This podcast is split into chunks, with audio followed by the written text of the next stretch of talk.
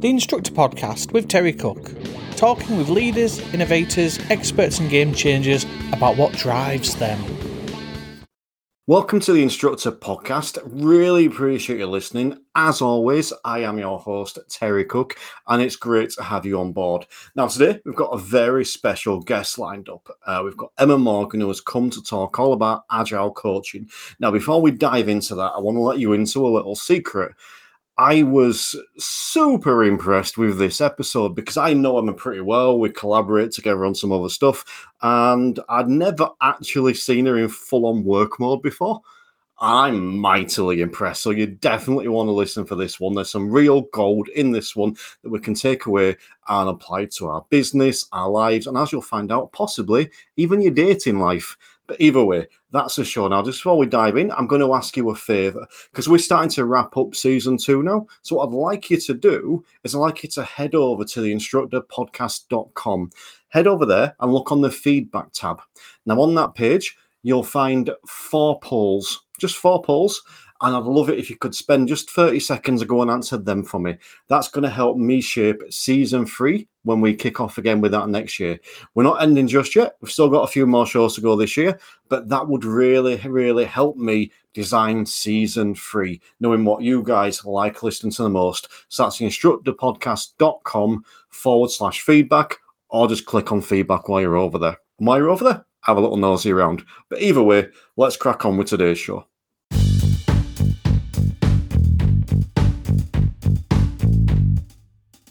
Welcome to the Instructor Podcast. And this week I am joined by the mighty Emma Morgan. How are you, Emma? I'm good, thank you. How are you? Awesome. All the better to have you on board having a chat. Do you want to uh, start off by telling us a little bit about yourself and a bit about what you do? Yep, sure. So I'm Emma, and really, like, I'm coming here from a professional, well, yeah, I guess, yeah, professional because we have a sort of separate kind of thing that we do, which I'm sure we'll talk about later. But today I'm coming to you as an agile coach, which is what I do for a living. And basically, what change has happened is sorry, going to completely geek out about projects, but basically, agile is a way of doing project management.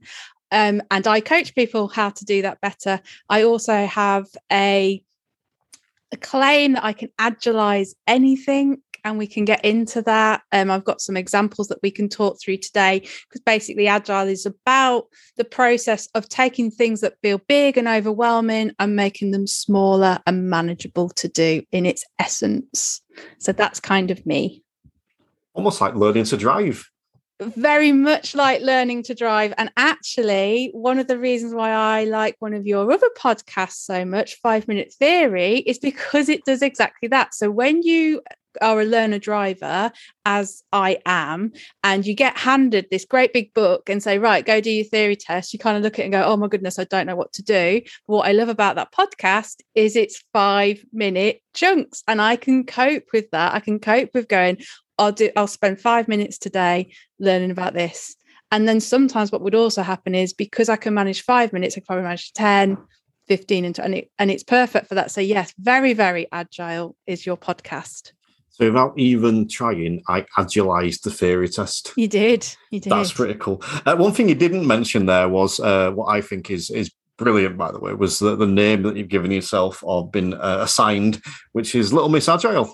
It is, yeah. So it's a name, a nickname that I got in one of my teams at work um, because I am evangelical about agile and i very much beat the drum and i'll always be like we need to be doing it right guys and we need to this is what agile says this is what agile theory says so please let's do it the right way. So yes i am known as little miss agile and that is now my personal coaching name is little miss agile so i can support people um, with their own agile needs. Awesome. So one of the things i'd like to bring that back to is specifically driving. I think that when we look at teaching someone to drive it, it seems like this big overwhelming thing, almost from a student and an instructor point of view. And what we do is we break that down into sections. So is that kind of like the same thing that way? so like on your first lesson, you might learn clutch control, or you might learn how to move off and stop, and then your second lesson, you might look at left turn. I mean, I'm breaking that down obviously, but is that essentially agilizing? Yeah, absolutely. And it's taking that bigger concept and yeah, we'll use the term overwhelm quite a lot, I think, with things like that. But like in big corporate world, we think about massive changes that we're going to impart either on a part of the business or a, or a customer base or things like that. And it feels huge. So what we have to do is actually break that down into smaller deliveries and smaller pieces of work, and then people can get their head around doing it. Now, if I get in a car and so and I think about the thing of I need to be able to understand how to completely manage this car, be able to drive it, be able to stop, be able to be safe, to know all the rules of the road, that is huge. But if I get into the car on my first lesson, and I remember my first lesson was something along the lines of, by the end of this lesson, you will have started this car and brought it to a stop. And that was just about fine for me. And that was what we were going to cover and things like that.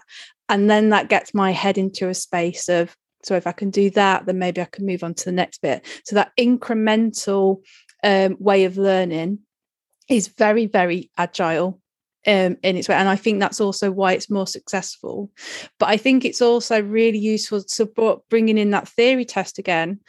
That learning the theory really helps with learning to drive because once you understand rules of the road a little bit more, for me, that helps me kind of get into that mindset of, well, now I know what to apply when I'm driving as well. It feels like one less thing. So, like again, learning to drive, being a complete beginner, one of the things that overwhelmed me was is, but I don't know what to do when I get to to a junction. I don't know what it means if there's a stop sign, or I don't know, I don't know what the differences are. I don't know what double lines mean and things like that.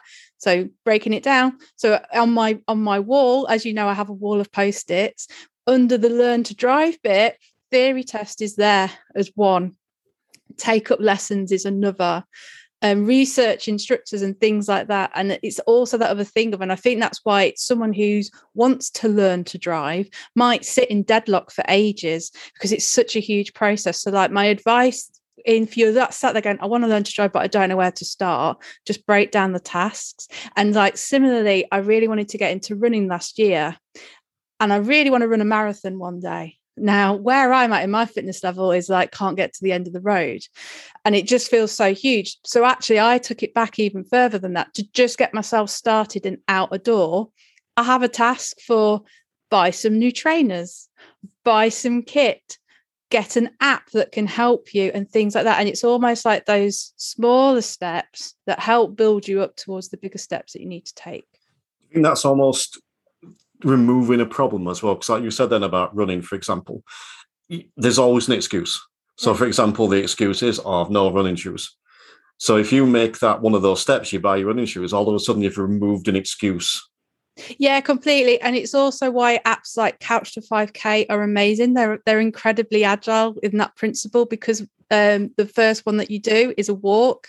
Then the second one, all you're going to do is run for 30 seconds and you're going to gradually build up. So before you know it, that you're running that 5K or you're running for 30 minutes.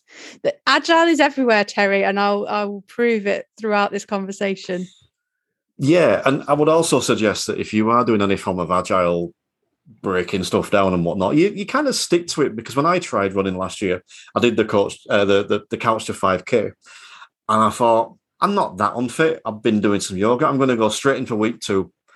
Yeah, that's not the best idea. Mm. I went jogging on the, or running on the moors, and I just came back muddy, sweaty, unable to move or breathe or anything. So that wasn't the uh, that wasn't the smartest idea. So yeah, breaking it down into chunks. And I find it interesting as well that there's so much stuff when I speak to people from outside our industry that we, we bring into it and that we use without realizing it. So, like you said, Don, the lessons are on the theory or whatever, or even on as business, which I want to get more into. But one of the things that I speak about a lot on this show with the, the instructor industry is there's the hesitancy sometimes to ask for help or hesitancy to pay for help.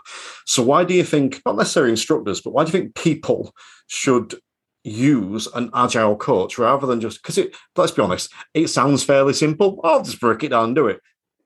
So throw that over to you. Why should we use someone like yourself? Yeah so it's a really it's a really fair shout. And if there are other coaches listening to this they'll be rolling their eyes at me probably because there's a lot of principles in coaching and sort of attacking overwhelm which doesn't make agile anything special but once you start one thing that I think would be good for people in terms of going a bit deeper into agile is it isn't just about frameworks, it's not just about processes and things like that. There's also actually agile principles and agile values that if you if you go by them they can also really help empower you a little bit and the one that is always um forefront of my mind is sort of people and interactions over processes. So that kind of reaching out to people, feeling empowered and inspired to sort of um, ask for help, ask for support, or letting people know that you're not comfortable. That's really agile in terms of its mindset as well. And that's kind of the difference around just coaching which will will sort of utilize the same sorts of principles.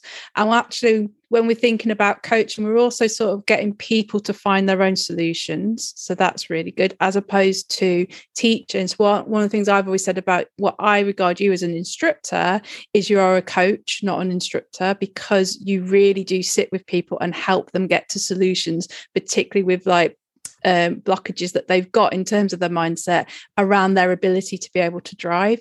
So you don't instruct people, in my opinion. You de- you definitely coach people. And yeah, so there's there's so much more behind agile other than this sort of framework. There's like deeper principles that you can apply as well. Yeah, I, I would also chuck in there that, it, like you mentioned, running before, everyone knows how to run. Everyone knows how to lose weight but we still need help doing it a lot of the time. You know, we need to go and get a personal trainer, or you know, we can learn a foreign language by downloading an audio book, but it's easier if you go and get that teacher that can help you. So I think if you're looking to, you know, maybe grow a business and you're just looking at, oh my God, I want to get from here to here, but you can't see the steps in between, or your mindset's not right. I suppose coming to a to someone like yourself for that would be brilliant. I think that just because you mentioned coaching a few times, then I want to ask you what what would your definition of a coach be? How would you define coaching? Right. So uh, coaching for me so you kind of think about you have teachers and teachers it's where you get to, they instruct they teach they have a set of theory and they go this is how this should be done because this is the theory then you can have mentors where you can kind of go to them and they could go well when i did this this worked for me it might work for you and then you've got coaches. Now, for me, coaches is more about so, how do you think you could do things differently? And this is another sort of agile mindset that we'll use. So, we do something called retrospectives. So, we reflect back, we look at what was good, what wasn't so good, but then we go, well, what are we going to do differently in the future? And I even use this with my son. Uh, my son is four years old. And when my son has um, made an error in judgment, shall we say. We have a chat about it, and I go, Well, what are we going to do differently tomorrow? And it's that thing of coaches have to be able to sit with some awkward silences at times because what we shouldn't be doing is just pushing solutions onto people. We might kind of say, well, there's this theory here, but there's also this idea. And maybe you'll dip your toe a little bit in mentorship and go, well, I have experienced that, but we must never ever go, I think you should do this. It's got to come from the coachee, it's got to come from what they want to do. Let them apply it and then have that follow up conversation the next week to go, what how are you finding things? Right what what should we do? Um, you have to constantly be allow people to do a word i loathe which is pivot. One thing i do want to ask you on that actually because as as instructors there's there's kind of a a, a, change in the industry and we're going more towards coaching and, and we can never be a full coach because you know there are times we have to say don't crash into that bus or stop or whatever. So there's always instruction involved. But it's something that's largely trying to come in more with a lot of resistance, admittedly. So there are times I'll ask the students, okay, so what what would you do differently? Or we might say, what what do you want to work on stay or whatever? And we get the blank stare, or you get the I don't know, or you get the, the other one, which is well, the you're the instructor, you tell me. How would you because I'm guessing as a coach, you get that sometimes. So how would you handle that? I think sometimes that's seeing where the person's at because actually this is it's it's very similar if you ever go for a form of therapy. It's quite exhausting actually. Being a coachee can be quite exhausting for this reason that we're continually going to go going to prod going to prod going to prod. But some days you have to also let the coach go do you know what? I haven't got any answers for you today. Could you just tell me? And i think in isolation that that's okay but I think one of the other things that I've kind of done when I've coached teams is I go, it's fine, but just so you know, we're moving away from coaching and we're going either more into instructor mode or we're going towards um, mentor mode, which is fine. But for coaching to really work, it's so much more effective if you can come up with the answers. But it is difficult with driving because you've got to get it right. It's not a, it's not a kind of we'll give it a go. We'll give it a go driving on the right hand side of the road and uh, and see what happens um, and how that works out. But you can't you can't really do that. So it's um it's a fine balance, I'd say. Yeah, that's the key word, balance, because I think that with instructors, I mean, you say we have to get it right. There's there's an element of of there's time. Obviously, we're not allowed to crash. That's the thing. But part of our role as instructors is to to to put those students in a safe environment. So if you came for a lesson with me, our first lesson is not going to be on a motorway.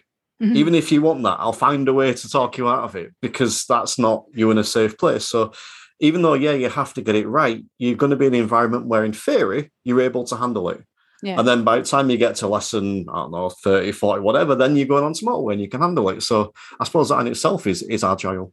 Um, but it's interesting what you were saying there about the difference between mentors and teachers and coaching and stuff. Because I'm having a flashback now to, to when I worked at McDonald's, which would have been about 15 years ago. I think I was about, I don't know how old I was, but yeah. Um, and I would sort of a crew member, and then they move you up to what they called at the time was a crew trainer. And the idea was that the crew trainers would train the new crew. And it was all based around four things, which was role model, teacher, expert, and coach. And you had to be able to demonstrate these four things. Now, I think role model was essentially uh, very similar to the mentor type thing. Um, but yeah, looking back now, I'm thinking, God, 10, 15 years ago, McDonald's had this with, with crew members. And yet there's people now that still struggle to adapt to it. Yeah. Yeah, completely. And that's it's also interesting is agile still used as a as a new term, but it isn't new at all. It's been around a long time. It's just bigger corporations are now starting to pick it. That's quite interesting. What's also interesting is so uh, the other thing that you can kind of use um, is the success triangle. So I don't know if like this is something that you're familiar with. So success triangle, you can basically go, is the person capable? Are they clear? And are they motivated? So are they clear? So they know what the thing is that you're asking them to do. Are they capable of it? Have they got the right skills and knowledge set in order to be able to do it? And a real key one is motivated. And if you lose one of those elements, you're probably not going to get success for the task at that particular moment. So if I come to a lesson and I'm just like, just not in the mood today, I'm probably not going to be very successful in that lesson. And then similarly, if I've received instruction and I've kind of nodded and gone, yeah, yeah, yeah, yeah, yeah, yeah, and, and I'm not clear, I'm not going to have success. And then also, sort of capability is your point. If you take me to a motorway on lesson one, I could have understood exactly what you could say. And I'm really motivated because I would love to drive on a motorway, but I'm not capable yet because I've never driven over five miles an hour. So that's another nice one to think about is the success triangle. Um, and I, I, kind of want to bring it back to sort of the, the instructor side now on the, the business side of it, because one of the, the common routes for instructors is you you might go to a franchise, so you're with a big company, and then you step away, go by yourself, and then from that you might decide to grow your own school where you're taking on instructors. So if I was to come to you, because this is how my brain works, by the way, I come mm-hmm. to you and I'm like solo, just me, but I want to grow my school. Yeah. And I come to you and say, right, I want to grow my school. What do I do? How would you, again, with having no sort of knowledge, I suppose, of the business, how would you coach me through that process?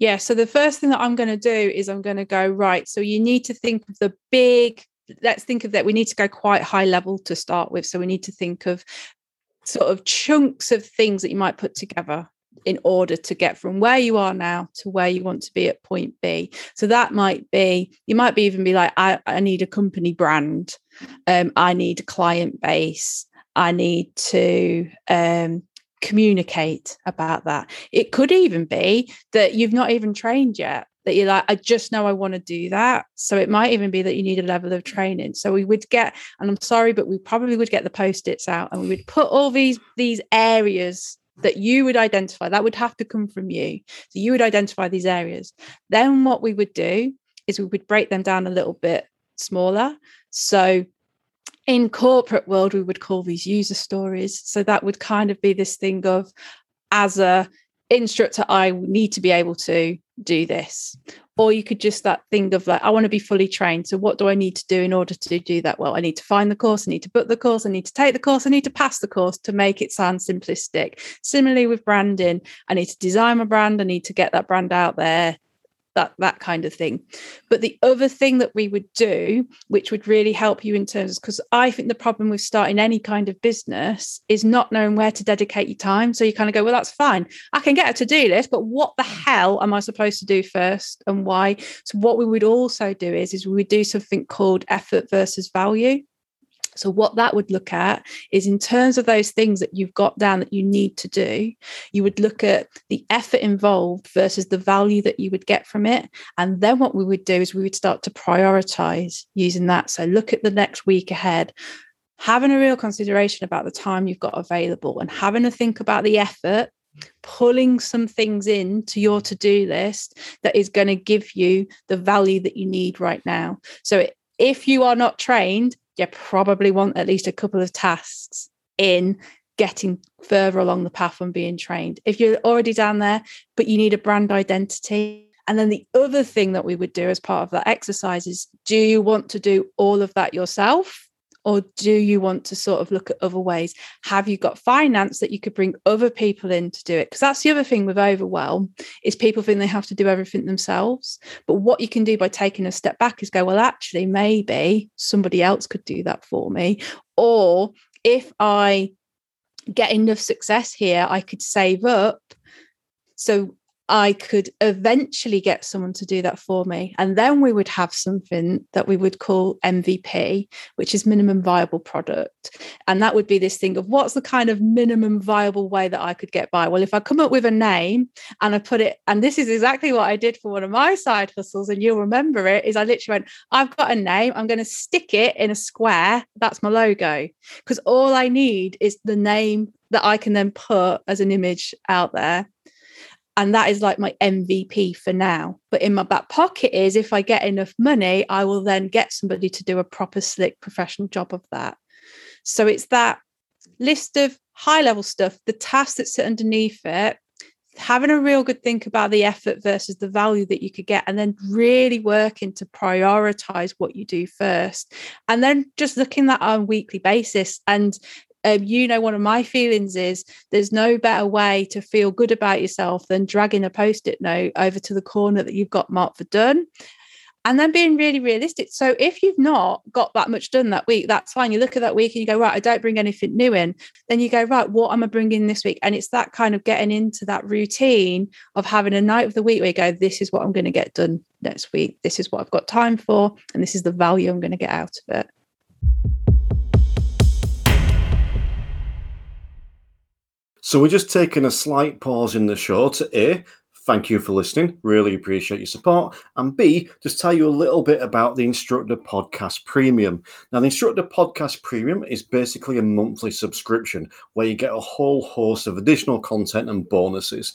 So, the latest one that's come out was a podcast that I produce called Alternative Routes, where we give you different ways that you can look at your business and different routes we can take rather than the tried and tested ones. We can actually play around a little bit. And in the most recent episode, I talk about how you can get the best learners or customers, whatever you want to call them, how you can get the best learners for you. So if you like working with the younger generation or the older generation, or maybe people with anxiety, I talk about how you can get the learners that you enjoy working with the most. On top of that, you also get the full length green room editions when they come out. So when they go publicly, you get about 20 or 30 minutes. You get the whole edition in Instructor Podcast Premium. And the last thing I'm going to mention is you also get a £10 discount off Bob Morton's client centered learning subscription. So essentially, you sign up to the Instructor Podcast Premium and you get your money back by signing up to Bob Morton's client centered learning. So go check it out at theinstructorpodcast.com. But for now, let's crack back on with the show.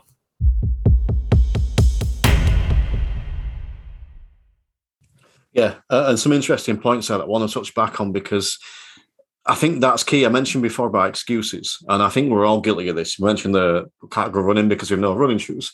Well, it's like you mentioned about the, the brand there. We, you've got two choices. You can either go get someone like G Sabini Roberts, who's a friend of the show, to do your branding, um, which isn't cheap, but obviously a like world class quality product. Mm-hmm. Or if you can't afford that right now, then you either give up and don't do it, or you just do your own and make yeah. the best you can and work towards having that. And I think it's it's really easy as as business owners, and I think we're quick to forget that as instructors, we primarily are business owners, that it's really easy to ignore stuff because it's it's hard or because we can't afford it rather than just going for like you said the what's it minimum viable product process yeah, yeah.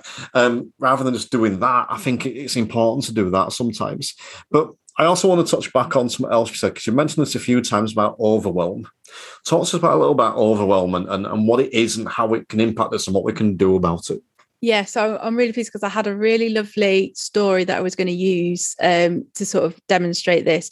So, our overwhelm t- tends to be the thing when things get a little bit too big, it pushes us into taking no action at all because our brain is just going into that. There's just too many things to do. Normally, it's because there's too many things to do, or the thing at the end feels too big. So, we just do nothing because it feels safer and our brain feels safer. So, before I get into like the, the little story that I've got, um, that's another reason agile is good because we break it down into smaller things. So it's that thing of you might not feel like you can invest a huge amount of time pulling together an entire brand, but you might just be able to cope with pulling one little ticket over to say, I'll have a look at a logo. I will choose, or we can make it smaller. I will choose a font. I will choose the color of my brand. And that's where it really helps with overwhelmed, doing those smaller things and like that sense of achievement. And also, what happens is you sometimes as well, overwhelm comes from thinking something takes a lot longer than it does. So, again, by breaking stuff down, you kind of can almost chunk activity together. But a really good example um, there's a really lovely story and it's called Run the Dishwasher Twice. And it's about um, like a fictional story about a woman who's going to therapy and the therapist asks how are you doing? And she says i'm not doing so well because i just can't keep up with my dishes. My my dishwasher's really rubbish. They always come out half dirty so i end up doing them myself. So they're just stacking up because i can't face it because i'm so overwhelmed by the idea of these dishes and they'll never ever be clean and then i haven't got the time to do them. And the therapist po- um, pauses and he kind of goes so run the dishwasher twice and it's that thing of run it twice, run it three times. If that's what you need in order to not have to be overwhelmed by that task, run the dishwasher three times instead. And that's what I kind of apply to that idea about outsourcing. Oh my goodness, I can't cope with the whole idea. I don't know about brands. I'm not a creative person. I don't even know where to start. It took me three years just to come up with a company name. How on earth can I do all that? So take that, move it somewhere else. And like you said, it's probably it's probably not cheap, but if it removes overwhelm, then you find a way to sort of be able to afford that. And again, that's where that prioritization exercise comes in. See, I think this is massive for driving instructors right now because there's been a bit of a change in the industry recently where we now get we're like officially getting assessed on driving test results, which then has a if we're not getting so if our students are getting the results that that we want, essentially, we get essentially called in for assessment. It's what they call a standards check. And this is genuinely stressing some people. Mm-hmm. Um, and it's causing some genuine sort of mental health issues out there at the minute. And I think that that's massive for our industries because people will be looking at and thinking, right, well, I can't afford to go and pay for this this one-on-one training that might cost a grand or whatever. I don't know. Well, take a step back and instead of getting the one-on-one training, go to a standards check workshop, we might cost 150 quid. But then if you can't afford that, well, subscribe to the instructor podcaster premium for a 10 quid where there's mm-hmm. breakdowns of the standard checks on there. You know, whatever it is, you can break it down. Even if you can't afford that, there's Facebook groups out there where you can go and ask questions. So you can still go and, and, and do stuff, it's taking a step back. And I think that it's important that because we have got this additional pressure, and it is relevant, and I'm speaking to specific to instructors uh, listening right now, because I'm like this. When someone passes, my first thought always used to be, you know, yes, excellent, I'm really chuffed. Now my first thought is, how many faults did they get? because that's one of the things we get assessed on. And it's like there's a there's a step in there, and we need to try and change that. And that's one of the ways to do it. So, like I said, to break it down and think, right, well, worst case scenario, I can go to these places and get free advice. I can contact these people and get free advice. And I think that that's massive, because often when we're in the the um, when we're in overwhelm, we can't see that simple solution. Yeah, so that's that's right, really powerful to sort of reach out to somebody because then actually, if you're having a really good coaching conversation, what can happen is just saying your problem out loud. Your brain starts ticking over, and you'll probably find sometimes you sort of say it and then go, "Oh," and I've come up with the answer as I've said it, but I needed to say it out loud to somebody else, and that's kind of like best case scenario. And then what will also probably happen is the person that you've just said it to goes, "I feel exactly the same," and then you've kind of like got that kind of connection then. And yeah the the power of that you know i called it out before um agile it's what it's all about people over process and those kind of I think engaging with people because I always think as well with instructors and driving instructors in particular, it does sometimes feel more of a hostile kind of industry at times in terms of you've all got your patches and things like that. But what I another thing I love about the instructor podcast is it's almost it's taking that away as well. It's like yes, we're you know sometimes we might be rivals but let's actually work together to be better. And that's something that i really love in any kind of thing. Let's put being better first above being rivals and that's lovely. Yeah. And i think the overwhelm you know one little quick thing for me i had a brilliant one the other day. Uh, I usually do two hour lessons, and, and most of my students opt for two hour lessons. And this last said about five, six lessons in, to get in car, and she was driving for half an hour. We pulled up, and, and she went on this massive rant, really like, oh, I just can't focus for two hours, blah, blah, blah, blah. It's like really sort of a, almost like a tirade. And I went, well, why don't we do 90 minutes? And and she just like everything went, and she went, yeah, all right, cool. Yeah. And was like, that simple solution. But and and to be fair, she's she's kind of gone back to two hours now. It was just that day she was struggling. But it's just interesting that when you're that bogged down, like I say, with that overwhelm, you can't almost can't see the wood for the trees. But you mentioned something else, and I'm keen to to to understand this because this is a driving instructor podcast. It's primarily aimed at driving instructors, but I do have people from outside the industry listening. You are clearly one. You just mentioned a listener. Why do you listen to the instructor podcast if you're not a driving instructor? Um, because the advice that is given is generally really good sound advice. So the um, a couple of the episodes that I was really drawn to, um, there was quite a few about well-being, and I think that was really really good to listen to and stuff that you can apply. And also like because if you break an, an instructor a driving instructor business down that is essentially the same as starting a business. It's just the thing that's in the middle of it is you teach people how to drive. But you can kind of sort of lift and shift a lot of the stuff. And i'm not going to lie i'm a massive fangirl for g.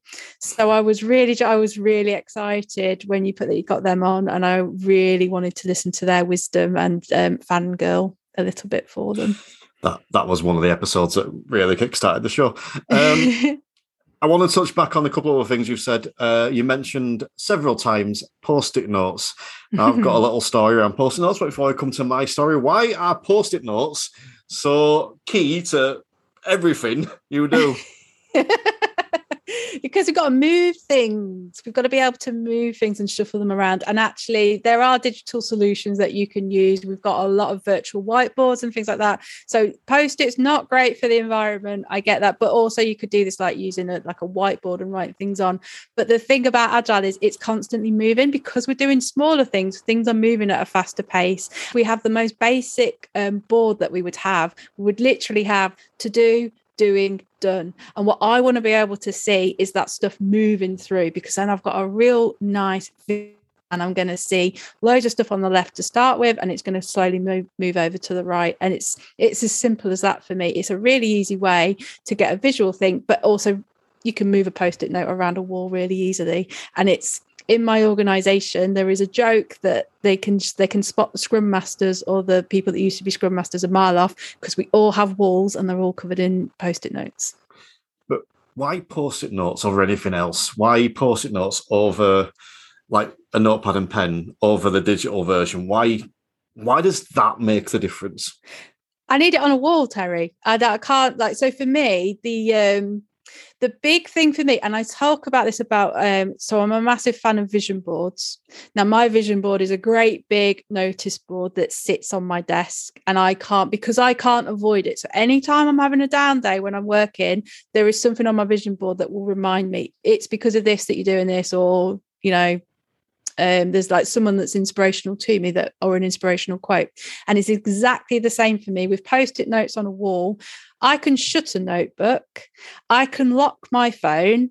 I cannot go into an application and i can avoid stuff. I cannot avoid my post-its because they are on a wall. I cannot avoid them. They are there. And actually, the idea behind them from a more corporate setting and using agile was you're supposed to put them where the whole team can see it. So you put it in a space in an office where people can see it and they can go up to and they can interact with that board themselves. They can move something that they've done. So you constantly are aware of what not just your progress is, but other people's progress as well. But yeah, you can't hide from the post-it notes. Um, Instructor podcast exclusive here in that I've never admitted this before, but uh, Emma has indeed managed to convert me to being a bit of a post-it note nut.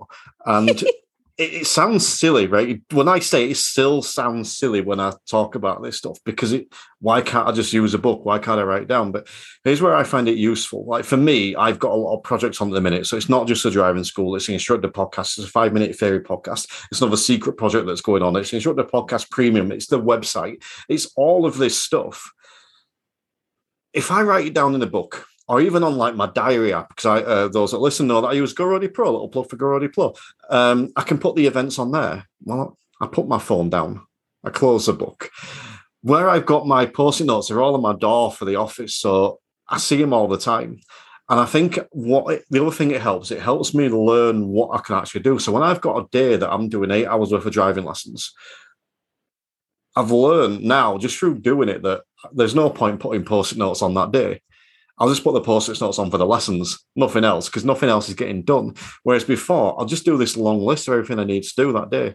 But I just find it, it just breaks it down. It makes it more visual. It makes it easier. So if you are listening, well, first of all, get in touch with Emma because she just tells you how to do it properly, not like my waffle, but also give it a go. Start doing post-it notes rather than writing in the book. It makes a difference.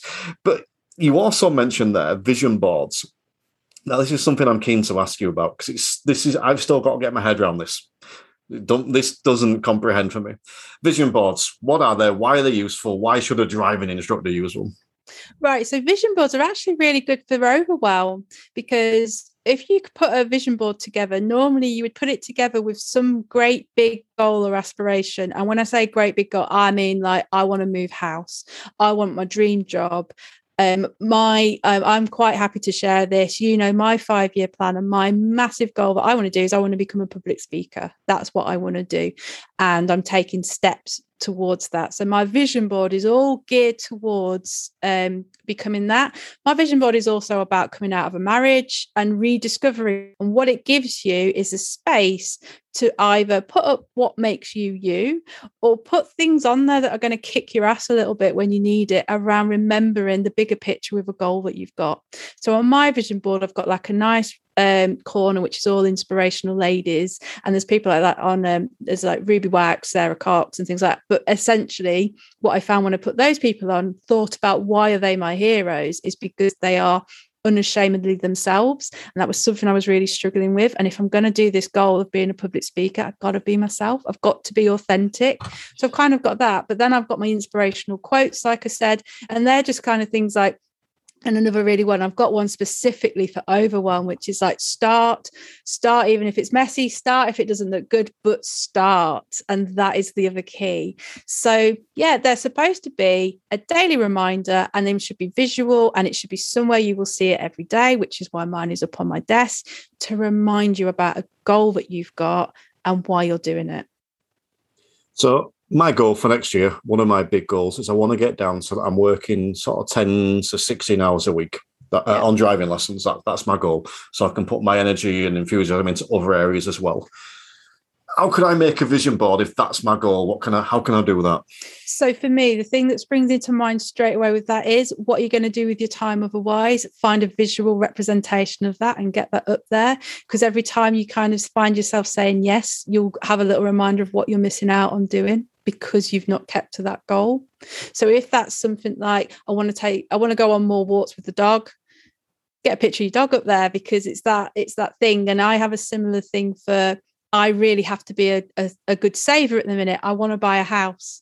So I've got a picture of a house and my little boy time I might want to go off and be a bit impulsive and buy so I go, no, keep it in the bank because the bigger picture is a place just for me and my boy and that's our kind of future. So definitely what is it you want to do? Why do you want to do that? Get behind the goal. Sometimes it's not enough to just have the goal. You've got to know the why. They sort of say a picture is worth a thousand words but they are really powerful to sort and, and it's like a glance isn't it? Right that's why i'm doing this. And I think, like you said, getting behind the goal there actually makes you realize if that's the correct goal. Because one thing I realized was when I become an instructor, I had this idea of right, well, I'll go a franchise and I'll go by myself, then I'll grow my own driving school. There's absolutely nothing wrong with that. And I started doing it until I realized I don't actually want my own driving school with other instructors. There's nothing against anyone that does, but that's not what I want. I was doing that because that was the well trodden path. It's what you did.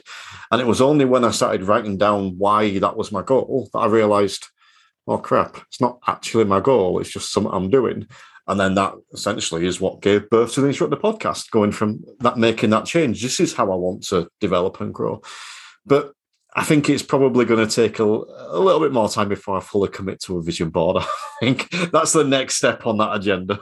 That's fine, and they are they are a bit marmite. They do they do sort of split rooms a little bit. But the thing that I'm going to say is like Terry, you're just so incredibly agile because that's the idea of agile. So it, I think I spoke about waterfall which is an old old term for old project management, which is great big deliveries. Um, and we deliver all or nothing basically. The thing about agile is because we're incremental, we're lowering the risk of not delivering all of it. So we acknowledge that we might get so far, but then we change our mind because the world changes.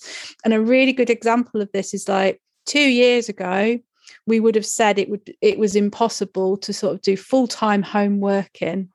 And then COVID hit and look at us how many of us are now doing full-time home working so that ability to be able to i've got to use the word again pivot change and react to like at what we want being able to do that is so freeing as an individual. And yeah you might have a big goal you get halfway along then you go no this isn't quite right. And that's absolutely fine because you're allowed to change your mind that's massive as well. I think people they set those goals. So even if it's learning to drive, you know, I think is it the they call it sunk cost fallacy, you know, where you get so far in and then you're reluctant mm. to come out. And I've had that with because I teach manual, so I've had that before where you get so far in and I'm thinking you probably want to go automatic. You're genuinely struggling here, and we've spoke about it, and they're reluctant because they've mm. set this mm. goal. Well, just do this; it's easier. Potential, oh. well, not easy. You know what I mean? Actually, yes, I had to go. I went through that journey. So I've mentioned I'm a learner driver, but I've got extreme problems with anxiety around learning to drive. And what's happened is I have to learn to drive. I'm a single mum and I would really like to be mobile for my son. So I might put a picture of that on my vision board connected to driving. But what I had to do was I had to put the goal I want to learn to drive. I removed the need to drive a manual car and replaced it with automatic, which I can get my head around, I still achieve the goal that I can drive. Yeah, and actually, I I, I know that one of the things uh, that helped you or influenced you slightly was an earlier episode of the show where I spoke to Rob Cooling, um, mm-hmm. and it was listening to him and his approach that I think actually helped you a little bit with that. So yeah, uh, yeah shout out to Rob Cooling, end of the show. I want to take a slight detour in what we're talking about now. We can always come back potentially, but I want because you're not just you're not just Little Miss Agile, you? But you're so much more than that. What what else are you? What else am I? I'm an, um, I'm your annoying co-host. of another podcast. Is that where you were going with this? That, that's where I was going. You're, you're world famous podcaster. and I've been well behaved on this as well. You've been really good. And then as soon as we start talking about this, your face just changes and you just start laughing. what What is this podcast you're referring to? This podcast, it's the best podcast um, bar none. Apologies. Say that on another podcast. How cheeky am I? Um, but fortunately, it's one that we co-own. So um, yeah, it's Decapod, which is a podcast about decades, not crustaceans, looking at a different decade in each year in turn. And we've just done the 90s. And so we've gone right through from 1990 to 99. It's quite a fruity um, episode, which will probably have been published by the time this goes out, but um, quite a fruity episode coming up where we did battle for our favorite sort of music, film, and TV for the whole decade. And what's been most interesting to me is people definitely go and listen to it, guys listen to how nice we are to each other on episode 1991. And what's amazing is the the more we do, the sort of more we fall out. And the ones where we fall out are the best episodes. Yeah, I mean, I'm just going to put a slight caveat in there that uh, if you listen to this podcast and you listen to this podcast regular and you like the nice gentle tone and the subtle playfulness maybe don't listen to the Deca, Decapod podcast because not suitable for work. Yes, it's very different to what this is, um, but it's great fun. Uh, and it, you know, we, I first came across you from your previous podcast, which was um, Crazy Ex Club, mm. which people should still check out. It's still out there. But uh, we then decided we got on quite well and we released this podcast. And I, I think that that almost goes back to what we've been speaking about earlier, in that you never know what's coming up, you never know what changes are going to come. You don't have to have this this rigid railroad kind of structured plan. You can just have an idea of where you want to go. It doesn't matter how you get there. Yeah, yeah, completely. It's another good thing. I could have had it fixed and so could have you, I guess. Was like, I only want to do a podcast that's mine and we both kind of surrendered a certain amount of like authority i guess by saying yeah we're going to collaborate on this and we've both i think really enjoyed it maybe like enjoyed that kind of collaboration part it we were both a little bit nervous of because we used to just doing the shows our way but i think we found a really kind of good dynamic and uh, yeah it, it has just been so much fun and uh, yeah looking forward to whatever decade we go to next yeah, and, and I will just say yes, we have both given up a certain amount of control, but but one of us, i.e., me, has definitely had to give up more than the other. Um, either way, um, but no, I actually think that's quite a relevant point in that you know, as an industry, you mentioned before, it's almost can, your impression was that it's quite territorial. You know, you've got your own areas and, and stuff like that, and and it can be. You know, it's real defensive in certain ways. You know, I'm I'm over here and I'm over here, not just in in areas, but in the types of things you might teach or the, the, the course you might publish. And I think one of the things I'm trying to do on this show massively is promote people. You know, you hear me on this podcast talking about over instructor podcasts and other courses. I mentioned Go Roadie before. You know, all this stuff. This half of this stuff takes people away from me potentially, but I think we can come together more as an industry. So, you know, if you're listening, do what me and Emma did and just form a random team up and do something fun. yeah.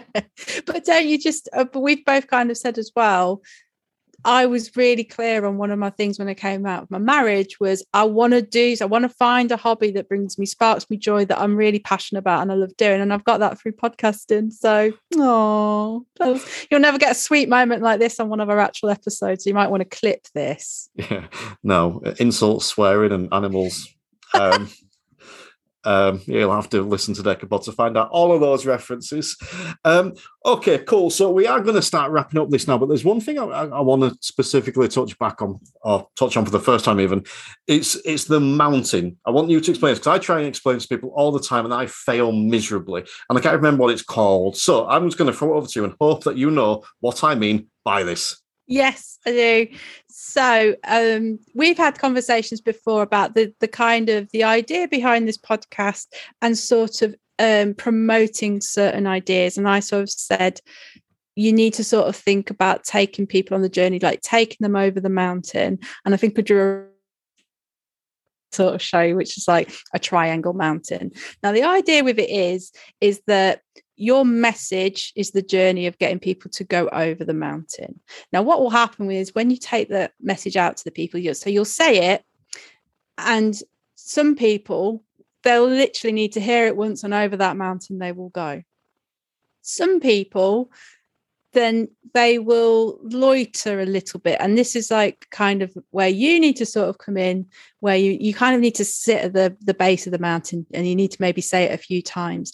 And those people, once they've heard it, if you say, Oh, I get what you're saying, and they go over. And then what happens is, which is quite a nice, powerful thing, is sometimes when people get to the top of the mountain, they shout down and they go, It's all right up here. And then what you're doing is your message is then so powerful that other people start shouting it for you. But what you also have to remember, what you have to be wary of, there are people stood a well away from the mountain. They won't even look at the mountain, but they'll go and tell other people, don't go climb over that mountain. And you will always have those sort of three pockets of people the people that go over without almost without question, people that need a little bit of persuasion and that's where you should dedicate your time to. And then also the people that love being at the mountain so much that they tell other people to come join them. But impossible to get everybody to climb the mountain with you. And acknowledge that those people are there but certainly don't waste too much energy on them but just keep your eye on them. I don't know how succinct that was. I'm happy to provide um, a diagram that you could put up on the website or something when I promote this show, I will allow you to go and do like your own little drawn diagram that you do, Lovely. and just in comments. But no, it, it was uh, beautifully put, and it explained it better than I could. But I think it's massively relevant and and to everything because I'll use this podcast as an example. When I first put it out there, when did the first episode and went and shouted in a few Facebook groups and said, "Here's a podcast, come and listen." And there were like twenty people that that climbed over the mountain and, and listened, but I could have stopped shouting then and just mm. had 20 people, but I didn't. I kept shouting. And as I shout more, more and more people heard me talking about this podcast and they come and listen. And then the other thing, like you said, the people that were listening are like, oh, this is really good over here. I'm going to go and tell these people as well.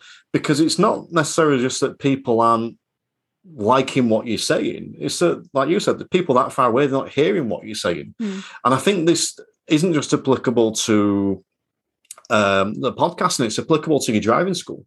So you might be trying to get a certain type of customer in, and it, you're not getting as many as you want. Well, it's probably because enough people haven't heard you, or enough people aren't shouting back to their friends, or maybe just not being persuasive enough. Or even on driving lessons, even when it's one on one, I've got to convince that person next to me, that 17 year old. My role is to convince them that they don't just have to drive this way on the test, they have to drive this way for life. Mm. So I'm trying to work on that one person and just edge them more and more closer every day to that mountain to get them over. Because that's something I see all the time. Actually, i will be interested to hear your opinion on this. Something I see all the time on, on, on Facebook is instructors saying, What's the point in coaching? What's the point in trying this method or this method? Because they drive how they want when they're past anyway. Well, you haven't got those people over that mountain. Yeah, so that would be my uh, absolute point is if you've been a good coach, they absolutely will because the message will land and they'll want to be. So um, another like one of the things I like about your style is, and it, this comes out in five minute theory, choose the safest option. And that's another thing where I just, and that's like, that's me over the mountain about wanting to learn to drive. I need to, I need to just choose the safest option. And actually, I want to learn to be a safe driver rather than just learn to drive. And genuinely, if somebody came at me with that, I would be like, right, I definitely want to sign up with that person because they want to teach me to be a safe driver. They don't want to teach me to pass a test. They want to teach me to be safe on the roads because one of my biggest anxieties is roads are dangerous places and there is certainly no place for me on them. So that kind of increasing my safety. So yeah, if you've been a good coach, you've sold that message. No, they won't just do what they want when they learn to drive because you'll have built up this connection with them that they'll want to do well afterwards. Yeah, and and uh, friend of the show, Chris Benstead, Benners, as as yeah. you elegantly refer to him. Um, I'll see him offer advice. I'll see learners say, "Any tips my test?" His advice is always the same two things, and it always resonates with me, which is be predictable and don't hit stuff. Yeah, I'm like, well, that's driving. Make yourself obvious and don't crash into stuff. And yes, there's more technical stuff like that. But if you can drive, if you can control a car, just apply them two processes and you'll be fine. Mm-hmm. And I think that sometimes we overcomplicate stuff. And I think that that's where that coaching comes in. Because if we can coach people to just be predictable and safe, then that's a good thing. Um, I also, sorry, I also think as well, just bringing in that what I also like about a lot of the people in your community is they get that driving isn't just an easy thing that anxiety about driving is real because I've spoke to you before about an experience I had where the driving instructor just didn't seem to understand how anxious the process of learning to drive was making me. And actually that's why I ended up quitting lessons a few years ago. So it's also if you've been a good coach and really understood that, then I think that's the other thing that gets people climbing over a mountain with you because they felt like you're there. So that's the other thing about that whole mountain analogy. If you're kind of almost holding my bag for me because I need a bit more support, I need to be able to look at my feet, whatever, that also helps. All right, so that kind of brings us to the end of the show. So I'm going to finish up by first of all asking you for your book recommendation. What what book are you going to recommend that we go away and read? Right. So the book that I've chosen, and I think it works really well, even in that kind of learning to drive kind of theme that the show's got. So I've chosen Believe by Eddie Izzard. And there is actually a documentary as well of the same name. But Believe is an amazing autobiography um, she talks about the early days of stand up and trying stuff to people that just fell dead. And it's amazing because I I just think the epitome of great comedy is Eddie Izzard. And to hear about failure after failure after failure, and they just was like, no, I believe this is good. I believe in myself. I believe I can do this. And now, one of the most successful comedians in the world many world tours, done comedy shows in different languages, all down to this thing of they had belief in themselves. So that that book is amazing. The documentary that goes with it is also amazing. But I'm not going to lie, I cried a lot. Um, experienced both of them. Good choice. I'll add that to the list. Um, okay, so do you want to take a minute to tell people where they can find you, promote anything you want to promote? Yeah, so I'll pretty much just promote Decapod because like that's my that's my shiny object that I love most in the world. Um so yeah, Decapod, we've got a Facebook group, we've got a Facebook page. Obviously find us everywhere that you um subscribe to to podcasts. We're looking at setting up on Patreon soon, so that's a bit of a I don't know if we've said that publicly anywhere before today, but let's just say it. Then we have to commit to it. Uh, so that like exclusive content that people can get from that. Um, I am available as an agile coach. Um, I kind of do power hour sessions. So if you wanted to talk to me about just general agile concept or something that you want to agilize, seriously, guys, I could do anything from housework to corporate change to getting down and dirty with somebody. I, have got agile methods for all of those, genuinely. Uh, so yeah, and that's you can find me on um, on Facebook. Um, Little Miss Agile, so brand new, it hasn't got its own space yet. So just find me on the socials, Emma Morgan. Couple of points. um, Agile coaching to get down and dirty with somebody. Are you going to come back and do a Patreon special episode with me on how to get down and dirty with someone using agile coaching? Absolutely. It's all about prioritizing the backlog. Brilliant. Uh, be sure to check out the Instructor Podcast for premium for that one. Um, also, if you want a little snippet into the dynamic of Decapod, obviously this isn't the ideal snippet you could get. However, just rewind back two minutes and listen to how Emma Morgan decided to tell everyone that we're doing a Patreon without, you know, checking first or saying that this we should promote it now or anything like that. Yeah, that's essentially the dynamic of the show. that there is no rules. There, we'll discuss everything beforehand, and then it all just goes out of the window. But yes, uh, if if people did want to find you to get some agile coaching on how to get down dirty or do housework or create a business or run a podcast or anything like that, what's the best way for them to contact you? Yeah, so probably just find me on social medias. Um, Emma Morgan. Um, if you if you know Terry, you can kind of get to me via Terry. Yeah. You're just going to get now made you my secretary. Amazing. Oh, can I also just do a little shout out that um, I have TikTok. Am I allowed to? Am I allowed to sort of promote that because it's just a silly uh, thing that I do, but I'm loving it. So if you if you're into TikTok, um, at Crazy Ex, come and find me.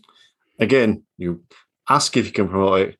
Don't wait for an answer and then promote it, which is brilliant. Also, secretary. How good is that? That's a new yeah. one. Um, Uh, yes, you're, you're you're more than welcome to promote. Um, also, you can find Emma on uh, the Instructor Podcast group. So if you do join the Instructor Podcast group, um, Emma is available over there.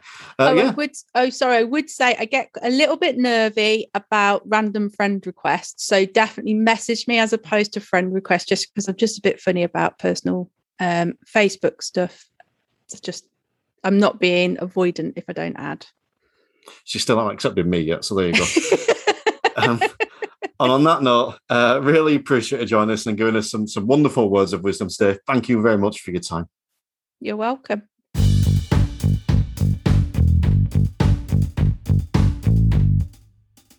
So a big thank you to Emma Morgan for joining me. Um, genuinely one of what has become one of my best friends and podcast buddies. And uh, if you haven't checked out, go check out Decapod as we spoke about there because it's obviously I'm a big fan of this show. It's mine, but Decapod is the greatest podcast in the world. Go check out. There'll be a link in the show notes or type in Decapod. It's easy enough to find. But yeah, some real interesting stuff there. Agile coaching isn't necessarily something you would immediately associate with being a driving instructor. But as you saw through the episode, there's so many connections. We can use it with everything, whether it's breaking down lessons or breaking down the theory test or breaking down how you want to grow your business or your podcast or your driving school, whatever it is. There's so many different ways we can look at it. It's a mindset as well. So, yeah, be sure to go uh, check out Emma on the social links provided. And, um, and yeah, you can learn a lot from that. As I mentioned at the start of the show as well, make sure you head over to the instructorpodcast.com. I'd really, really appreciate if you could fill in the polls over there, all four of them. And that's going to help let me know what to do when we get to season three. And then just to tag on to that, at the bottom of that page, there is a comment section. So you're more than welcome to give me some feedback. Let me know the types of shows that you like. Let me know the types of shows you'd like me to do going forward. We've still got plenty left this season, but I really, really want to start concentrating as well on season three and getting that as good and as applicable to what you guys want as possible. So, as always, really appreciate you listening and take care. The Instructor Podcast with Terry Cook, talking with leaders, innovators, experts, and game changers about what drives them. Okay, so well done for being a wonderful listener and staying about till the end of the show so you can hear the seven quick fire questions I will be asking the mighty Emma Morgan. Are you ready, Emma? Ready. Okay, first question dog or cat? Cat. Oh, I did not know that of you. Don't bother going checking out Decapod. It's not going to be lasting. Uh, what's your favourite book of all time? Um, my favorite book of all time. Um, Do Androids Dream of Electric Sheep, which is the novel that Blade Runner is based on. Would you ever consider going vegan? Yes, What is your favourite film of all time? Blade Runner. I know you're not. If you were, how would you refer to your? If you're a driving instructor, how would you refer to your learners? Would it be learners, students, customers, clients, pupils, Coaches. coaches? What's your proudest achievement in life? Um, surviving coming out of my marriage. And give me one goal you want to achieve. Uh, a remainder of your time. Remainder of my time is I, I want to be famous, a famous motivational speaker. Genuinely. And then one bonus one is misery a horror? No, it is not. It is a thriller. Oh well. Well, thank you for sending up for the final seven quick questions and giving us even more of your ever precious time. Welcome.